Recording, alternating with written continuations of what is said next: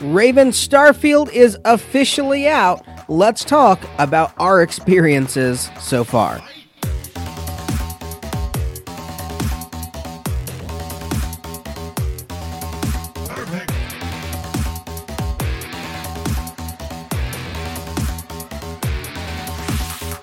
Hello, everybody, and welcome to another edition of the Making Fun podcast. The podcast that we are we have come to the conclusion um, is listened across 31 states. That's what we're going to say. Thank you, Crystal. 31 states. So Very here, okay, here's here's what we did. Here's what we did.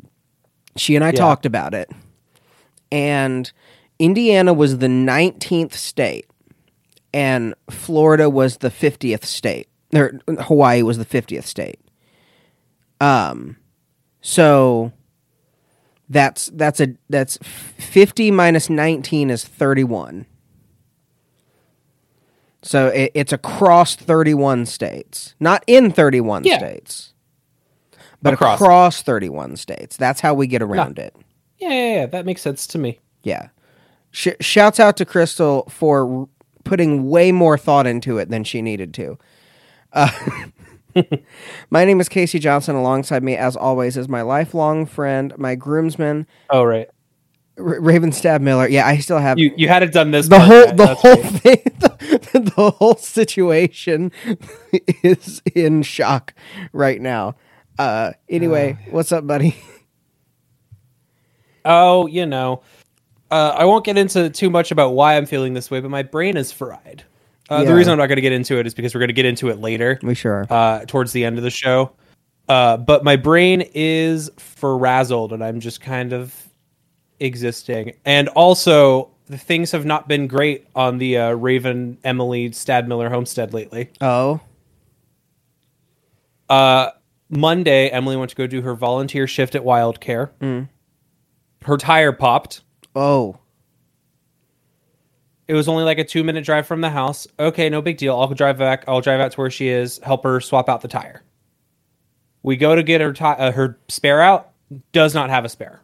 Oh. Her car that she just bought in 2017, 2018 does not have a spare tire in it. She brought it. She bought it off the lot with seven miles, which we thought was strange.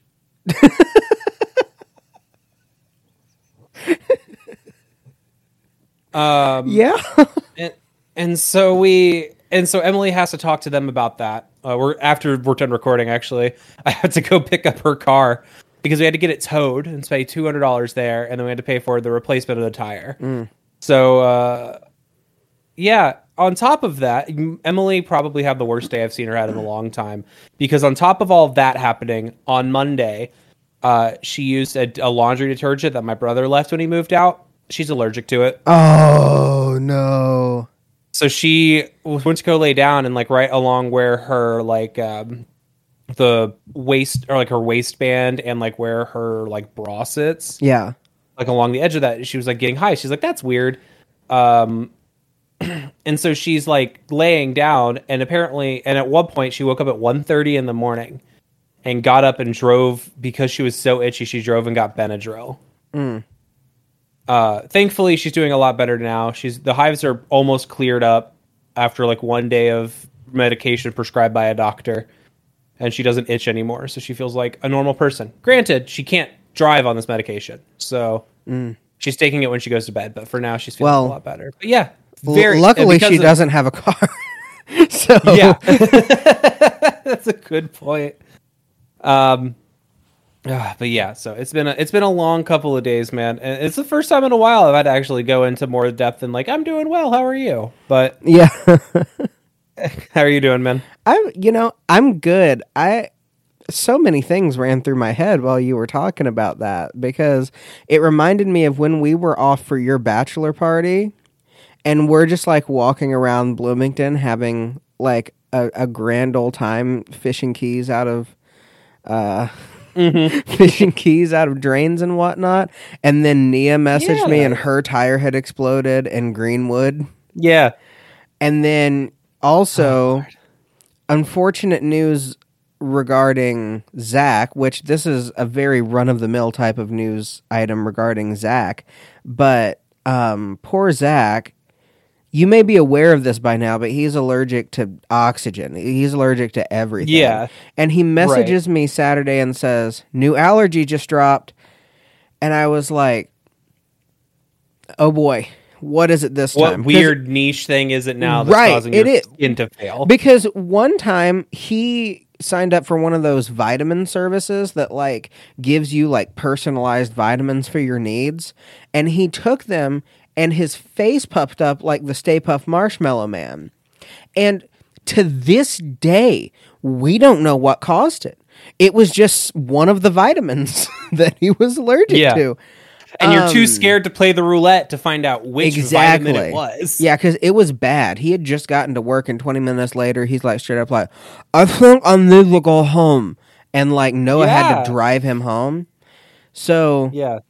There was that, and so I'm like, okay, what is it? And he's like, latex, and I, I said, um, how did you find that out? Because let's face it, the way that people most normally find out Yeah. they're allergic to latex is not safe for work. And it turns out it was he's always getting like rashes on his hands and arms, and he determined it's from like the gloves that we wear at work Yeah. when we're like checking through stuff. And so I was Yeah, like, well, you know, I'm I'm sorry this is happening to you, but you dodged a bullet. Really. Cuz you Yeah, could have found out about really this a lot of different ways. Oh yeah. Because you said latex allergy, I was like, oh, there were you guys. I didn't know you guys wore work, gloves at work because that's how I figured out about latex. I didn't. I don't have a latex allergy, but I've worked in kitchens, so it's like latex gloves everywhere. Yeah. Um, but yes, definitely dodging a bullet for the uh, the more recreational use of latex these days.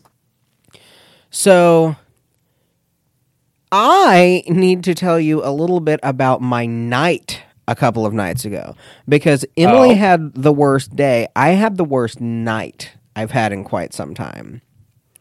So it, it was one of those things. It was just a sitcom episode of stuff going wrong, all between the hours of mm-hmm. midnight and 4 a.m. Oh, so Lord. Nia That's no fun. Nia and this is an important note in this story, but Nia was having trouble falling asleep, which is usually not the case for her. But she was having issues falling asleep for once. And so Is she one of those people that can like lay down and just immediately be snoring? Oh, like, I 20 seconds? hate her so much.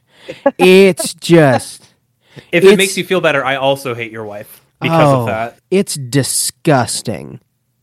Yeah. Um and but like yeah, when I say she was having trouble getting to sleep, I mean it took her like 10 minutes to fall asleep. But like, you know, Which which is like a very large difference compared to what yeah, it usually no, is. no, So no, it is a agon- trouble. agonizing for sure. So I didn't want to wake her up because if I wake her up, I'm dealing with it for the next three days at that point. Like that's not something Yeah. that you disturb. And so Right. I have to go to the bathroom about 30 minutes after she she is uh, fallen asleep there. And I shut the door to my bedroom and I hear just this from coming from inside the bedroom and I'm like, "Oh my god." Number 1, the first thing is I'm mortified that she's awake. Like Yeah. but throughout everything that I'm about to tell you, she never woke up ever through any of it. And so we've got this whiteboard on the back of our bedroom door that we put our like our schedule on. And I was Yeah. like, "Oh my god, it fell. Dang it." Oh well. And so Yeah. I go to like reopen the door, which I do fairly brazenly because I'm sure that she has been woken up by this loud boom. Um Right. and I can't open the door. It opens like six inches.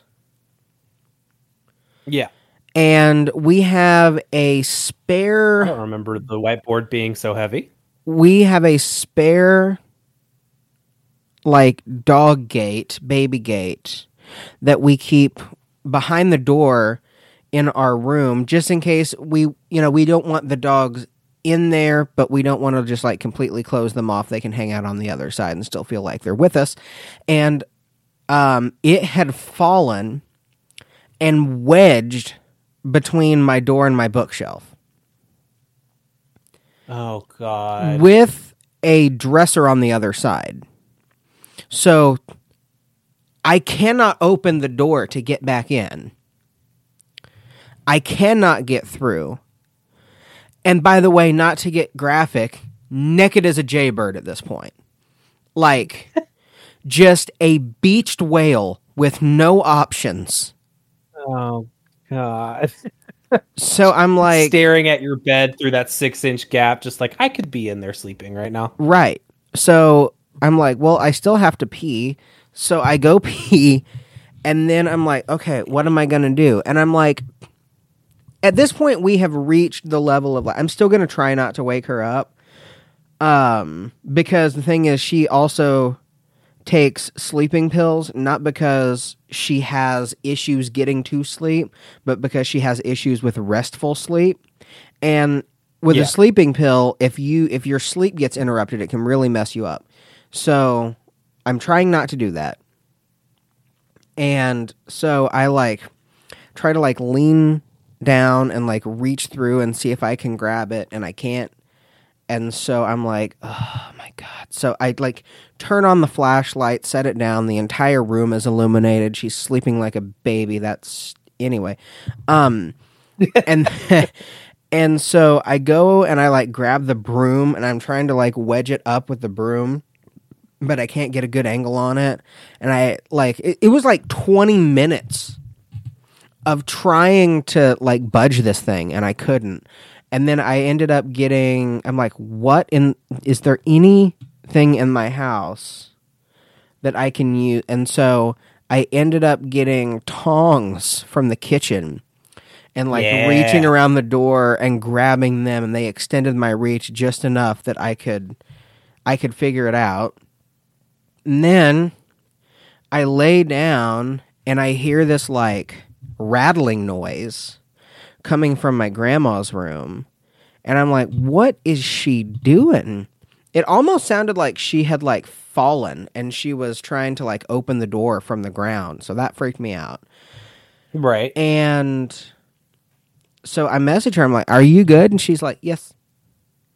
And I'm like, "Okay, I guess I'll try to sleep then."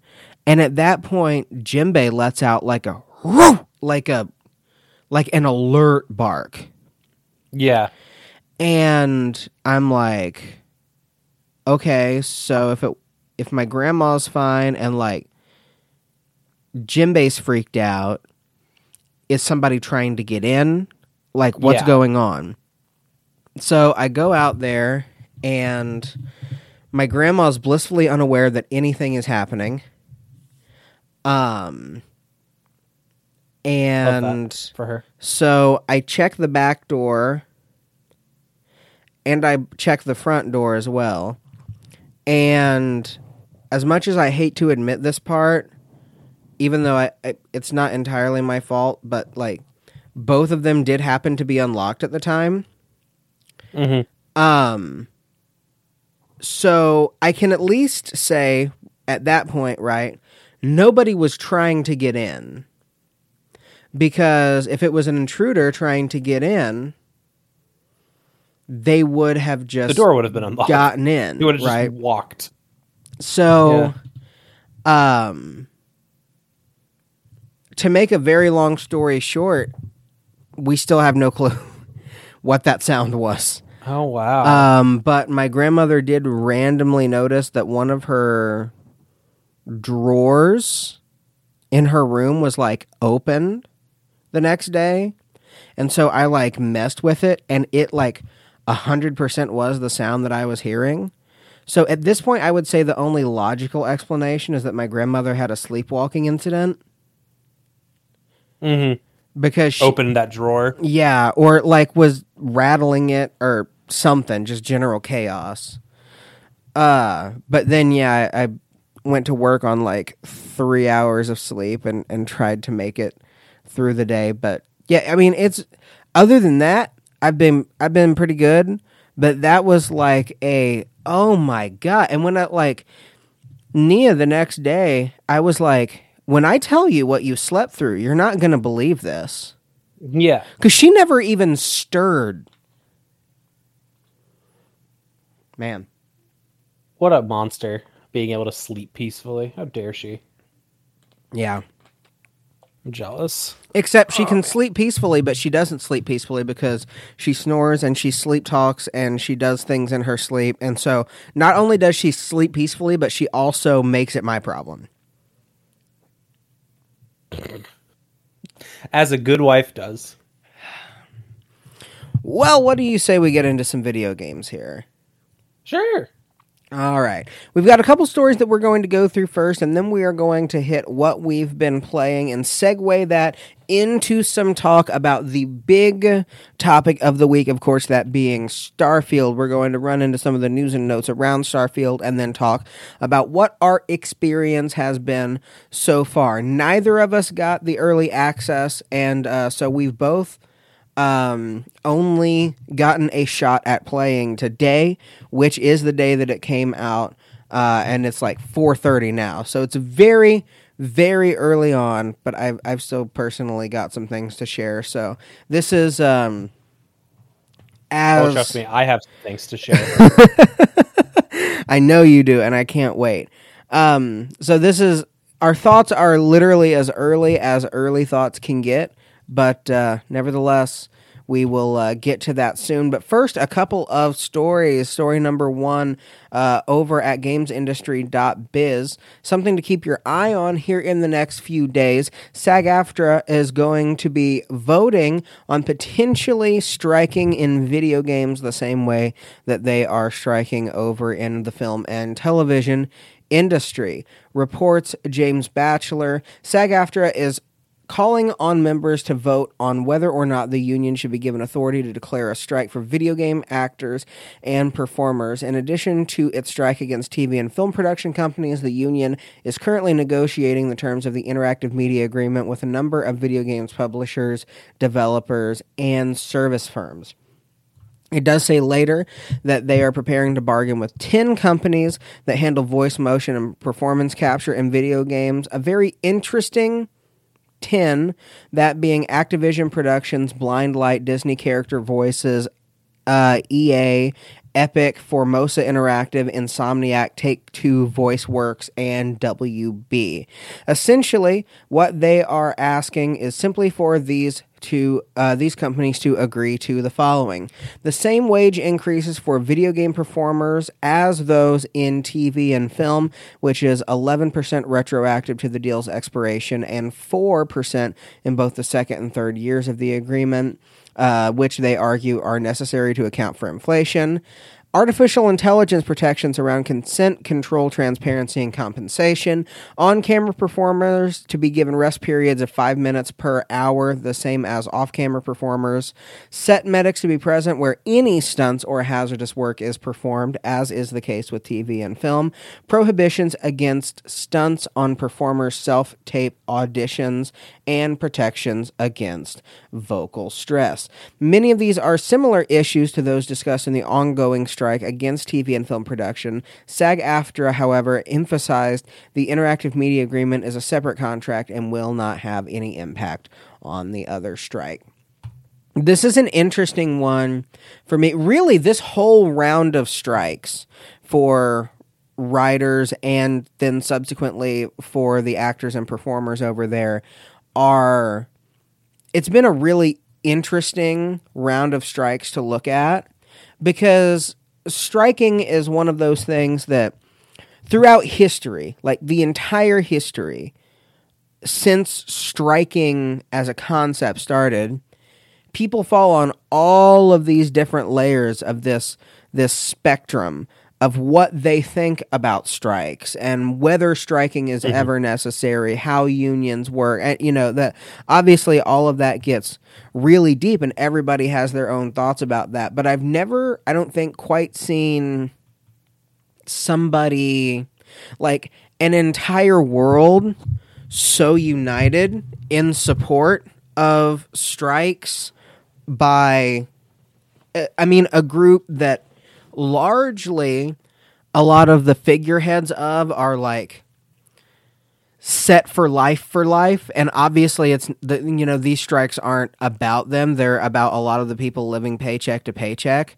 But Mhm. it's been really interesting to me because it's like okay you're arguing for better wages like when aren't you okay you know you have these things okay all of that makes sense and then you get to the and they're trying to tell us that they are going to take AI scans of us and just use them for future projects and everybody on earth went no Absolutely not. Like- yeah, that's ugh.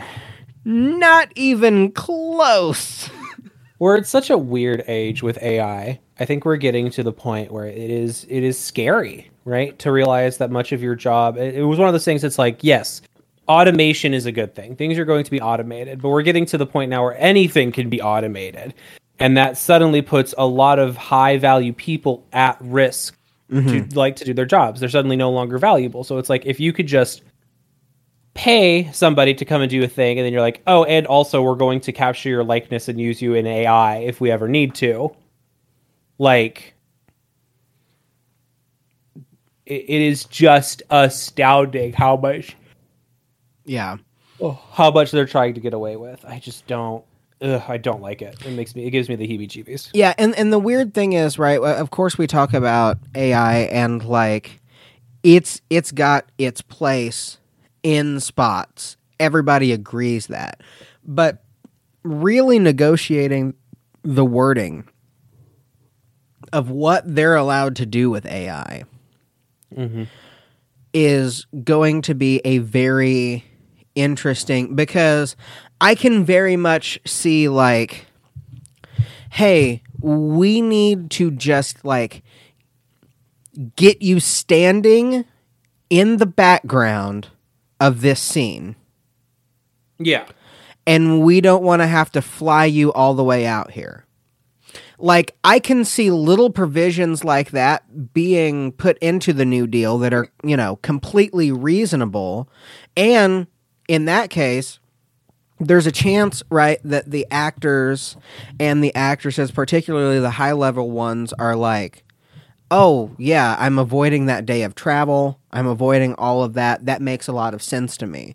But when you get to like, you're an extra and they scan you and they're just going to use you in whatever, that's really Yep. scary. And over on the video game side, because you're I'm not getting any of those you're not getting any of those royalties or anything Right. you're just you were paid that one time and it's just you are being used forever and I'm noticing a couple of um, different things in this particular agreement on the video game side where they are really trying to catch up to some of the stuff that already exists on the film and television side in the video game side.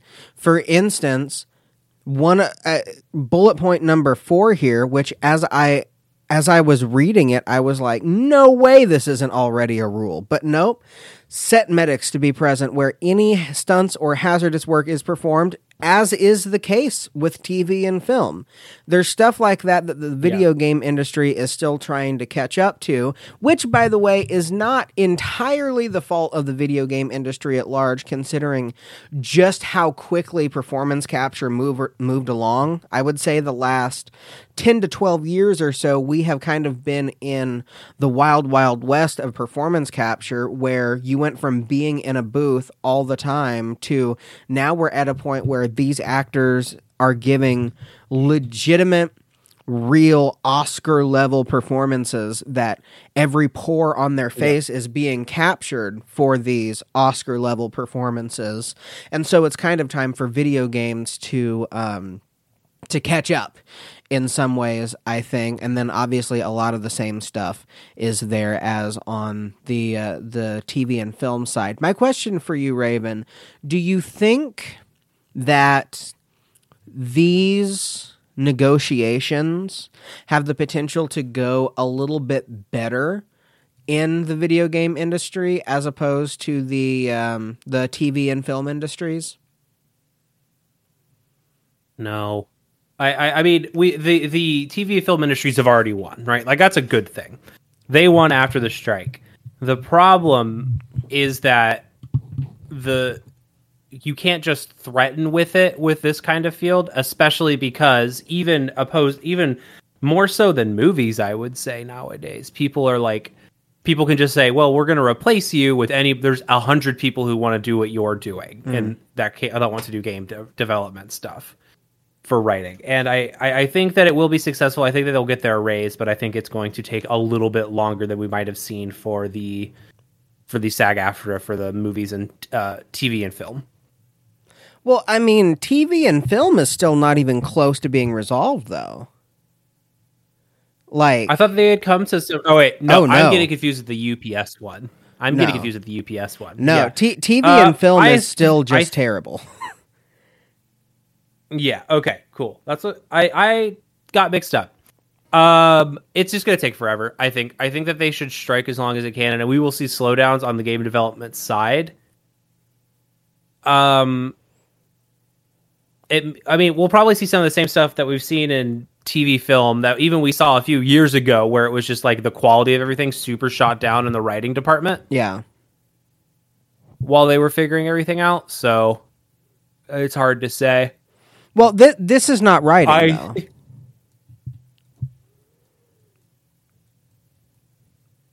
or not writing. Sorry, the uh, right SAG after I. God, I'm getting The, all r- sorts the writer the strikes are also happening too. so, no, Yes, I'm, I'm completely that's why with I you. got mixed But up. no, th- this is the performers.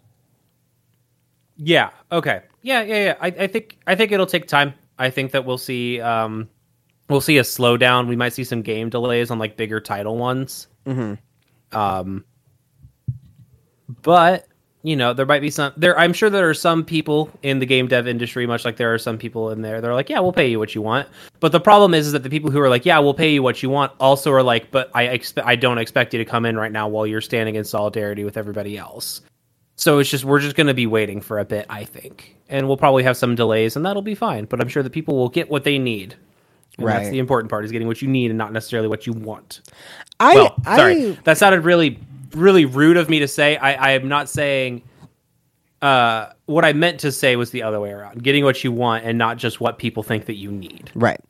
I think that I don't know, and maybe I'm just like blindly optimistic in a way that is damaging here, but I have a tendency to lean perhaps the other way that I think there's a solid potential that these negotiations go a touch better in the gaming industry as opposed to TV and film just because the so TV and film is like this more or less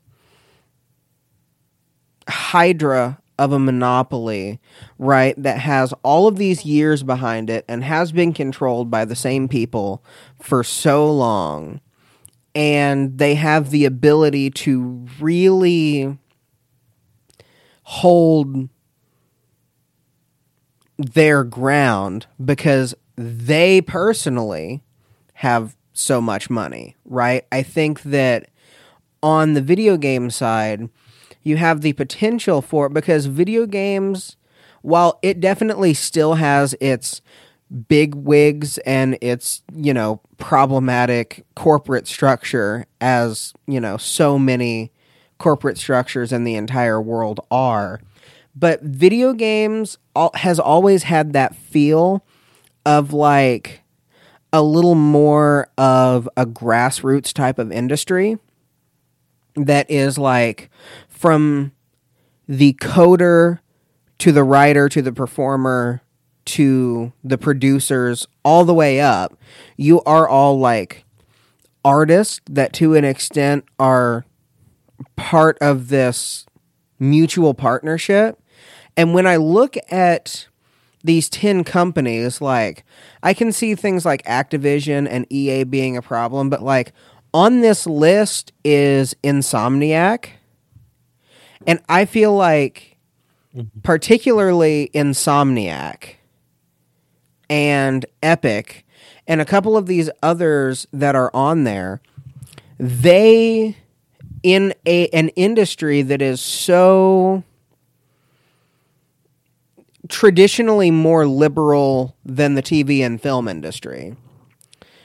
I don't think I think they have the wherewithal to realize that like in this industry, Insomniac, especially this year, does not want that particular headline.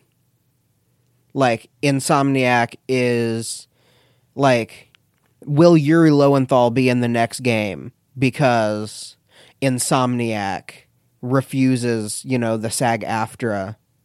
So I think that this has the potential to, and both of them are going to take time, but I wouldn't be shocked if, like, six months from now, the video game side has come to some sort of a conclusion and the TV and film side is coming to a conclusion as well, but it took them months less to get to that. That's just my read on it, but obviously I don't know a ton. For sure. I think it's I think that's a smart way, like a good way to look at it. But I do think right that just like even though the field might be quote unquote more liberal, there are still there are still going to be people who are like, no, we're going to treat you how we want to treat you and and that we just might not know, right? Like there are some companies that like, oh, that are great to work for, and secretly that just the entire internal is terrible. Yeah, like and and, And, we won't again, know like more until we go back later. I and all of these are going to be individual deals, right? So you can definitely see a um a studio like Insomniac being like, yeah, we should definitely have medics present, you know. But then you Yeah. can see like EA being an issue, and I think those two things can exist together. I just almost feel like a little bit more progress, a little bit faster would not surprise me uh, whatsoever. No. No, I'm optimistic that it'll change. Maybe, maybe if the writers, uh, the right or the uh, game development side can reach an agreement, who knows? Maybe we'll see a better agreement for the uh, TV film side as well. Yes, absolutely. Well, on to a little bit uh, more sad news here, unfortunately.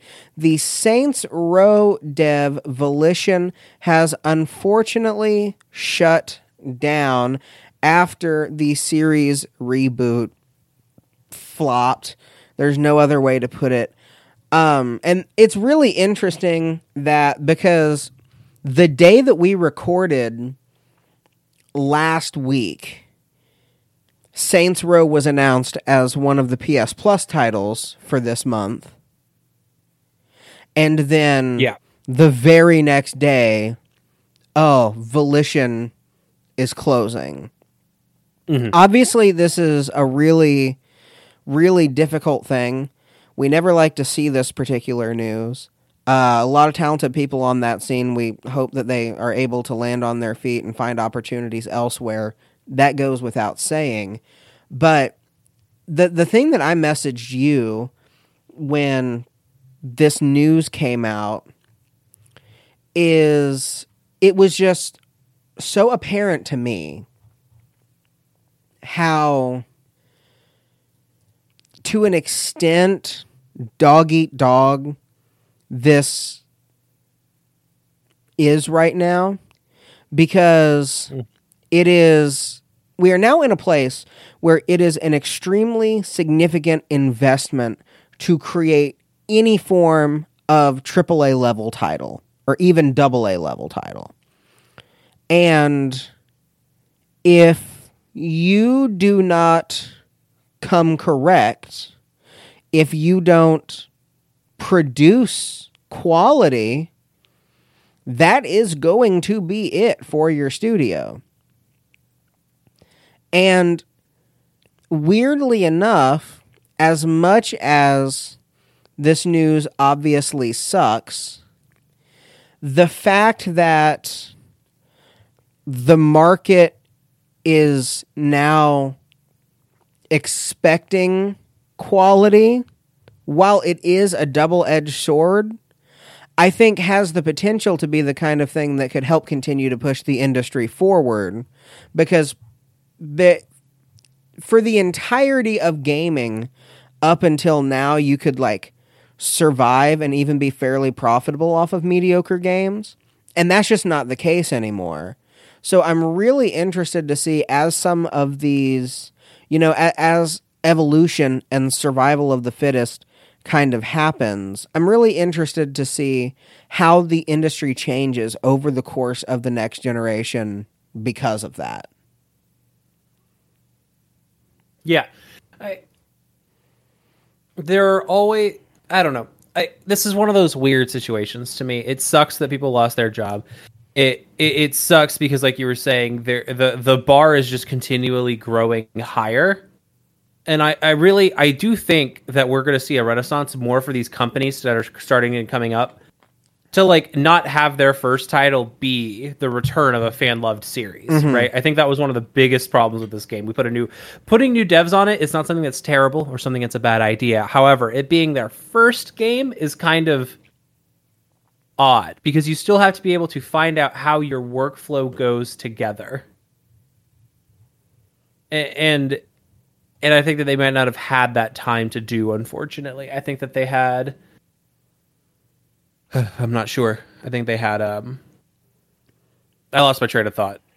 Um, but basically, what I'm getting at is that, like, yeah, it sucks. I th- I really hope that we can see these developers do more indie stuff, and then we can have them like have independent developers be outsourced to develop a game for somebody.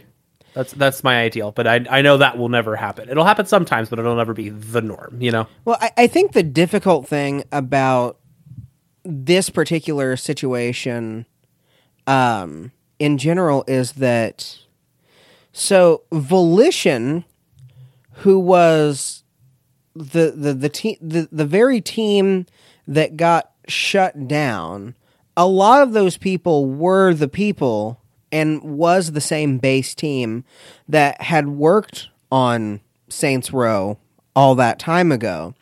But now Saints Row is in and Volition is in the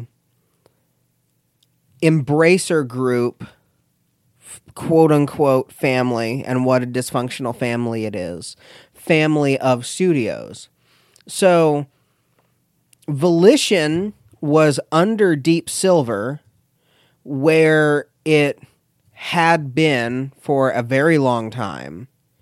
But then Embracer took Volition halfway um Oh, after this game came out, actually, no. They um transitioned uh, Volition away from under Deep Silver over to Gearbox. Um, so I'm not entirely sure. I guess he- here's my question: is that I'm not entirely sure how new this team was. Oh because it was I, I it was just it was. coming from Volition, and Volition is the one who's made all of the Saints Row games. Oh, was it? Yeah.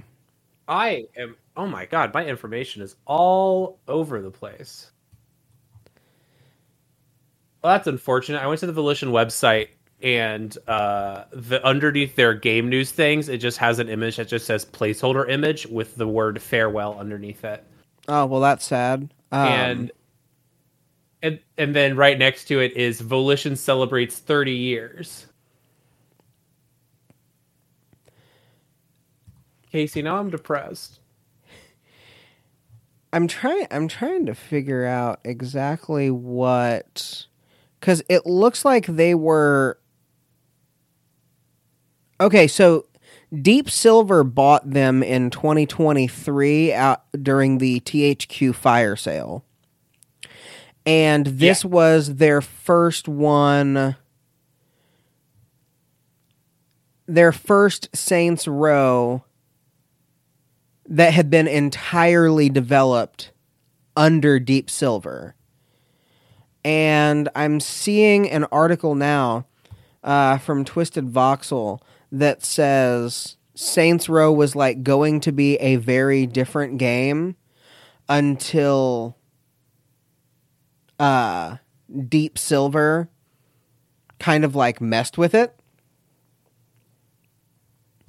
Which does track considering the fact that recently Embracer took Deep uh, Volition and put them under Gearbox instead of Deep Silver because apparently that whole partnership wasn't working out. But nonetheless, a very weird situation overall.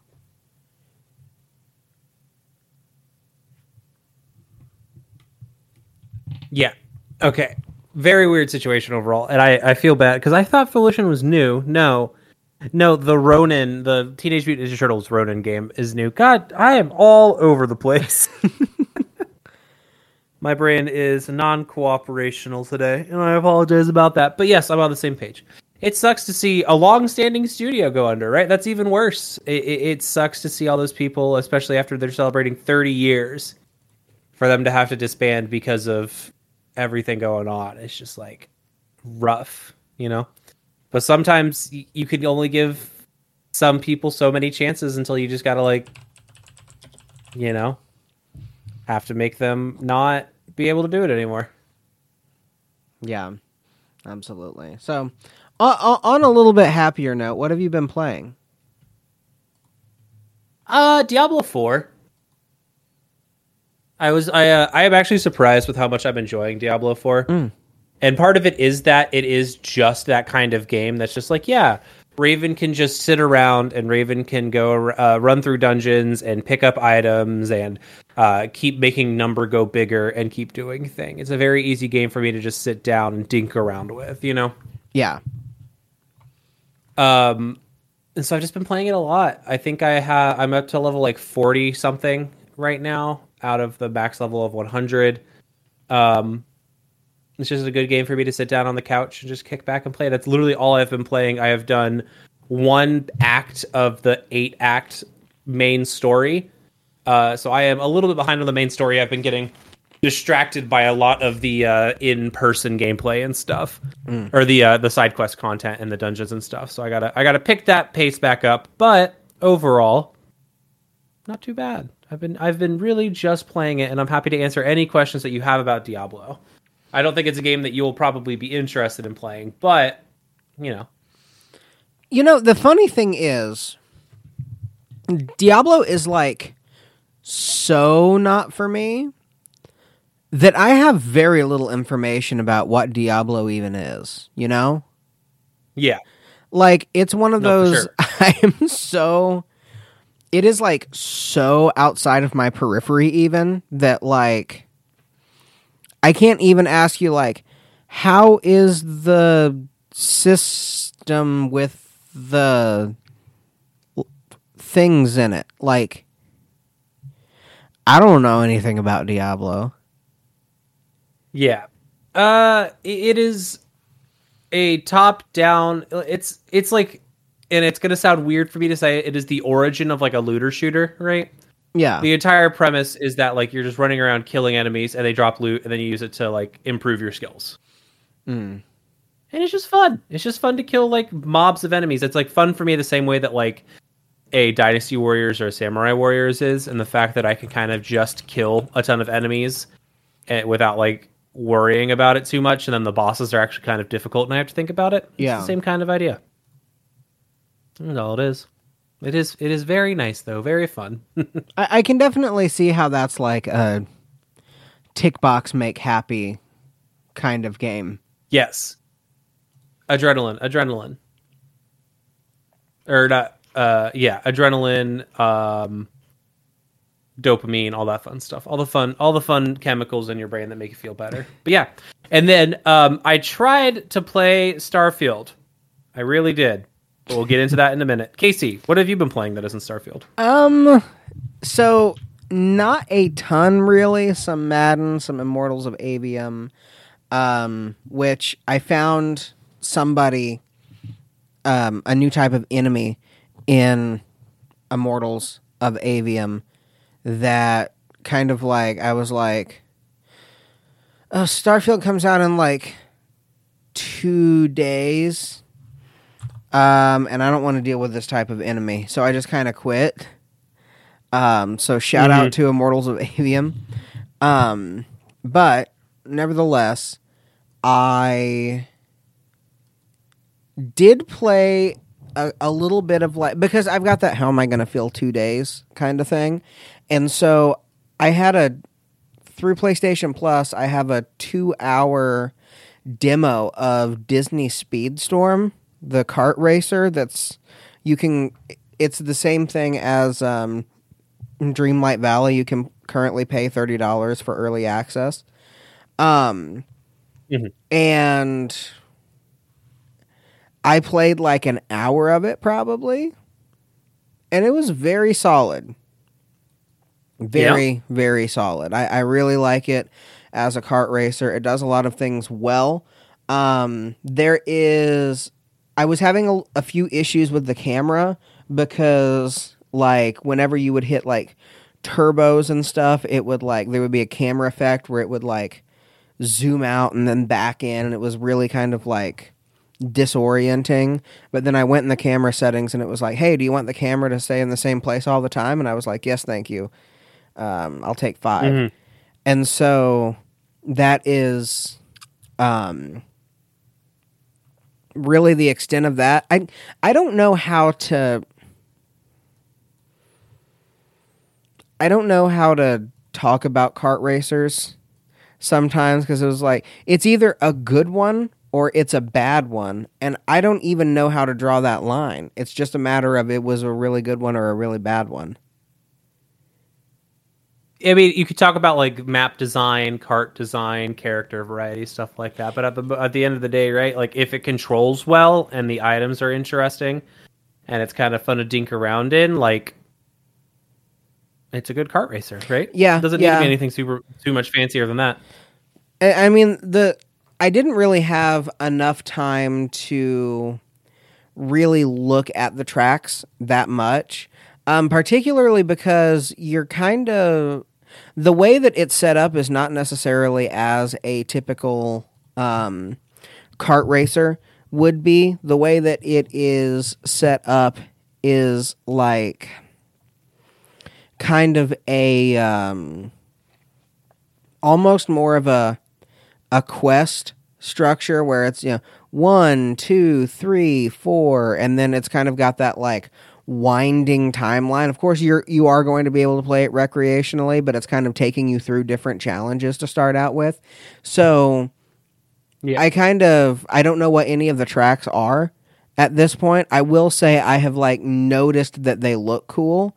And i noticed in a couple of the tracks a legitimate a legitimate alternate route that legitimately made a difference as opposed to you mm-hmm. know in mario kart it's pretty balanced so that if you if there's like a fork in the road for the people who are playing at a high level it may be a two or three second difference you know taking the the alternate route but it's not going to make that much of a difference but i noticed there was one where Yeah. if i skirted around a corner a different way and took that alternate route it jumped me from like third to first it gave me an actual like legitimate advantage so that was really nice yeah. um, but other than that, I'm gonna wait until it's free and then play a bunch of it. Heck yeah. We love playing free games. Yeah, particularly when we don't have to pay thirty dollars for them. Speaking of a game that you could get for free, but then you could also pay thirty dollars for early, uh, Starfield. Yes. Starfield. So let's run down a, a little bit of news and notes for Starfield. Uh, the uh, Metacritic is currently sitting at an 86 on Xbox and an 88 on PC. Uh, they hit 230,000 concurrent players in their first two hours on Steam. This was in early access, uh, and it wasn't out for everybody at that time at all. Currently, Right now, its 24 hour peak has been uh, 269,177, which it Nice. hit an hour ago. And I think that across the United States, as more and more people get off work, right now it is 5 Eastern, so that is only going to go up and go up and go up. And I think around 9 p.m. tonight, it's going to be insane 261,000 folks in it right now. It has topped all of the sales charts just off of people buying the early access. Um Mhm. an absolute resounding success so far that ironically when I saw the first when I saw the first reviews, I was like, "Oh no." Because IGN gave it a 7 and GameSpot also gave it a 7, Yeah. which has been That's this also what I think. this whole other controversy um, surrounding it. Some of the Facebook's groups that I'm in have been hilarious. I saw one guy go on a um, like a four paragraph long diatribe about journalistic integrity and the fact that um, a review is not just the reviewer's opinion. You have a you have a like a responsibility to your audience to if you don't like the game but you know that other people are going to like the game to rate it higher this is absolutely ridiculous. And he even went so far as to say what if they were not accurately reporting on the bombings in Ukraine? And I was like whoa hold on. What the fuck? and Jesus Christ, dude. and and literally all of the comments were like accept reviews are opinions that is the way it has always been in all forms of media. And he was like no they aren't. And i was like oh my I just scrolled the comments for like 5 minutes. It was hilarious. But nevertheless i bring that part of it up because in my few hours with the game and obviously this is another reason why review scores have a tendency to be of the devil. Um, because like, for instance, somebody like this podcast rated it at like a five out of 10 or something like that, but they only played like five hours of it and only did a few missions and then just decided it wasn't for them. And now their review is officially counted on Metacritic. So we definitely like have some issues with the, the, the rating system. But in my limited experience with the game so far, I so far I love the game and there are some quality of life things that I cannot believe that they made these decisions. Particularly with the way that the menu system and how you use it works. That I can understand why that would take somebody all the way down to a seven. Um, Yeah. But at least I've gotten to play the game. Um, Nana Nana Boo Boo. Um, sucks to suck. Yeah. Talk to me, Raven. Hey man, you ever realize that time is a thing Oh, and that it passes no. by faster than you think it does? Um, I installed Starfield with the intent to play it after I got off work or and on my lunch break. Um, Yeah. I downloaded it on my PC because it's a first-person shooter at its core, and I was like, oh, I, I prefer to play mouse and keyboard with first-person shooter game. Especially, I played so many Bethesda games with mouse and keyboard at this point. I would rather do that, I think, than play with a controller. Yeah. Sure, right. Um, I load into it. Walking around, I'm getting like 40 to 50 FPS with my computer setup. I was like, that's weird. I was like, I feel like my computer should get a little bit more than that. Not like a ton more, but I should be able to get like at least a solid 60, right? I start tweaking around with some settings here and there, change some stuff. Finally, find a set that I'm happy with in that first area. Uh, get to like 90 FPS or like 70 FPS. I was like, okay, cool. That's not bad. Hopefully, I can keep it for the rest of the game. Uh, walking around, audio desyncs start happening uh, as I'm like uh, watching, and I was like, that's strange. Some lips aren't moving. I was like, whatever. Bethesda bugs, quirks, cool. Uh, I make my character. All that goes perfect. I go outside. We start the first firefight of the game. I am unable to play the firefight because as I aim down the sights of my gun, my game freezes. Mm. And it will stutter for a second or two at a time. so out of a five second, like for instance, like out of 10 seconds that I tried to play it earlier, I was only able to play for like four seconds. I was like, this is unplayable. Like I am actually unable to do anything. And I messaged my friend, and I messaged you, uh, and I messaged another one of my friends, and I'm like, well, and it, it's actually let me roll back. So I was like, man, like I wonder, like, is my computer hardware having an issue? Because I see my CPU's like underutilized and my GPU's maxed out. I'm like, I think that's supposed to be normal. Look it up. Turns out my computer is bottlenecking itself by almost 25% based on my processor. Uh, if I had another processor, it would help a lot. Um, which sucks. I don't have the money to spend to upgrade that. Uh, and so I talked to another friend. He's like, "Yeah." He's like, "I installed some mods and it made it run a lot better." And I was like, "Oh, cool." I work on installing some mods through my tried and true way. Realized I can't do that because of how uh, Game Pass all of all of its games set up. So I manually install all of these mods. Uh, start getting it set up. It starts running better. I'm like, okay, I'm getting a little bit more performance. I'm getting like a 10% increase. Like that's good. That's good. Get into the firefight. Same thing happens. And I'm just like, man.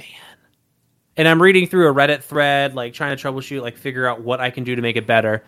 Turns out tons of people are having issues on with NVIDIA graphics cards, like just not working. The game is like optimized for AMD graphics cards, so it's like that's part of my issue. So I'm like, okay, one of the mods I installed lets me have DLSS. Let's make sure that's working as it's supposed to, and it was, and it just like didn't do anything. Hmm. Um, and so after probably two hours of tinkering in between working from home today, I just realized I was like, yeah, I just can't, I can't play this game. I just can't do it. I, I, I am going to tinker a little bit more when I get back home, but otherwise I have downloaded the game to my Xbox and I will just play it with a controller. Uh, part of me likes being able to tinker and troubleshoot with things to figure out why they don't work, but like it's frustrating when it's a game that I like that I was like, yeah, I'm looking forward to just playing this. I like tinkering with games whenever I get to the point where I'm like installing mods and stuff and not at Yeah. the point where like I have to have mods to run the game, which has always been a huge critique of Bethesda games. That's fine. But like I can't even get like the game to like if I press the tab button while I'm in the firefight, it takes two it takes like 2 seconds for the items menu to show up. Mm. And I'm just like, I just can't do this. So I'm gonna try tinkering around with it some more, run it on super low settings to see if I can at least get a consistent frame rate and probably go from there. But if that doesn't work, then I have it downloaded on my Xbox downstairs to play it tonight when I get home. Hmm, that's no, that, that that's that's definitely fair. I that man, that just sucks.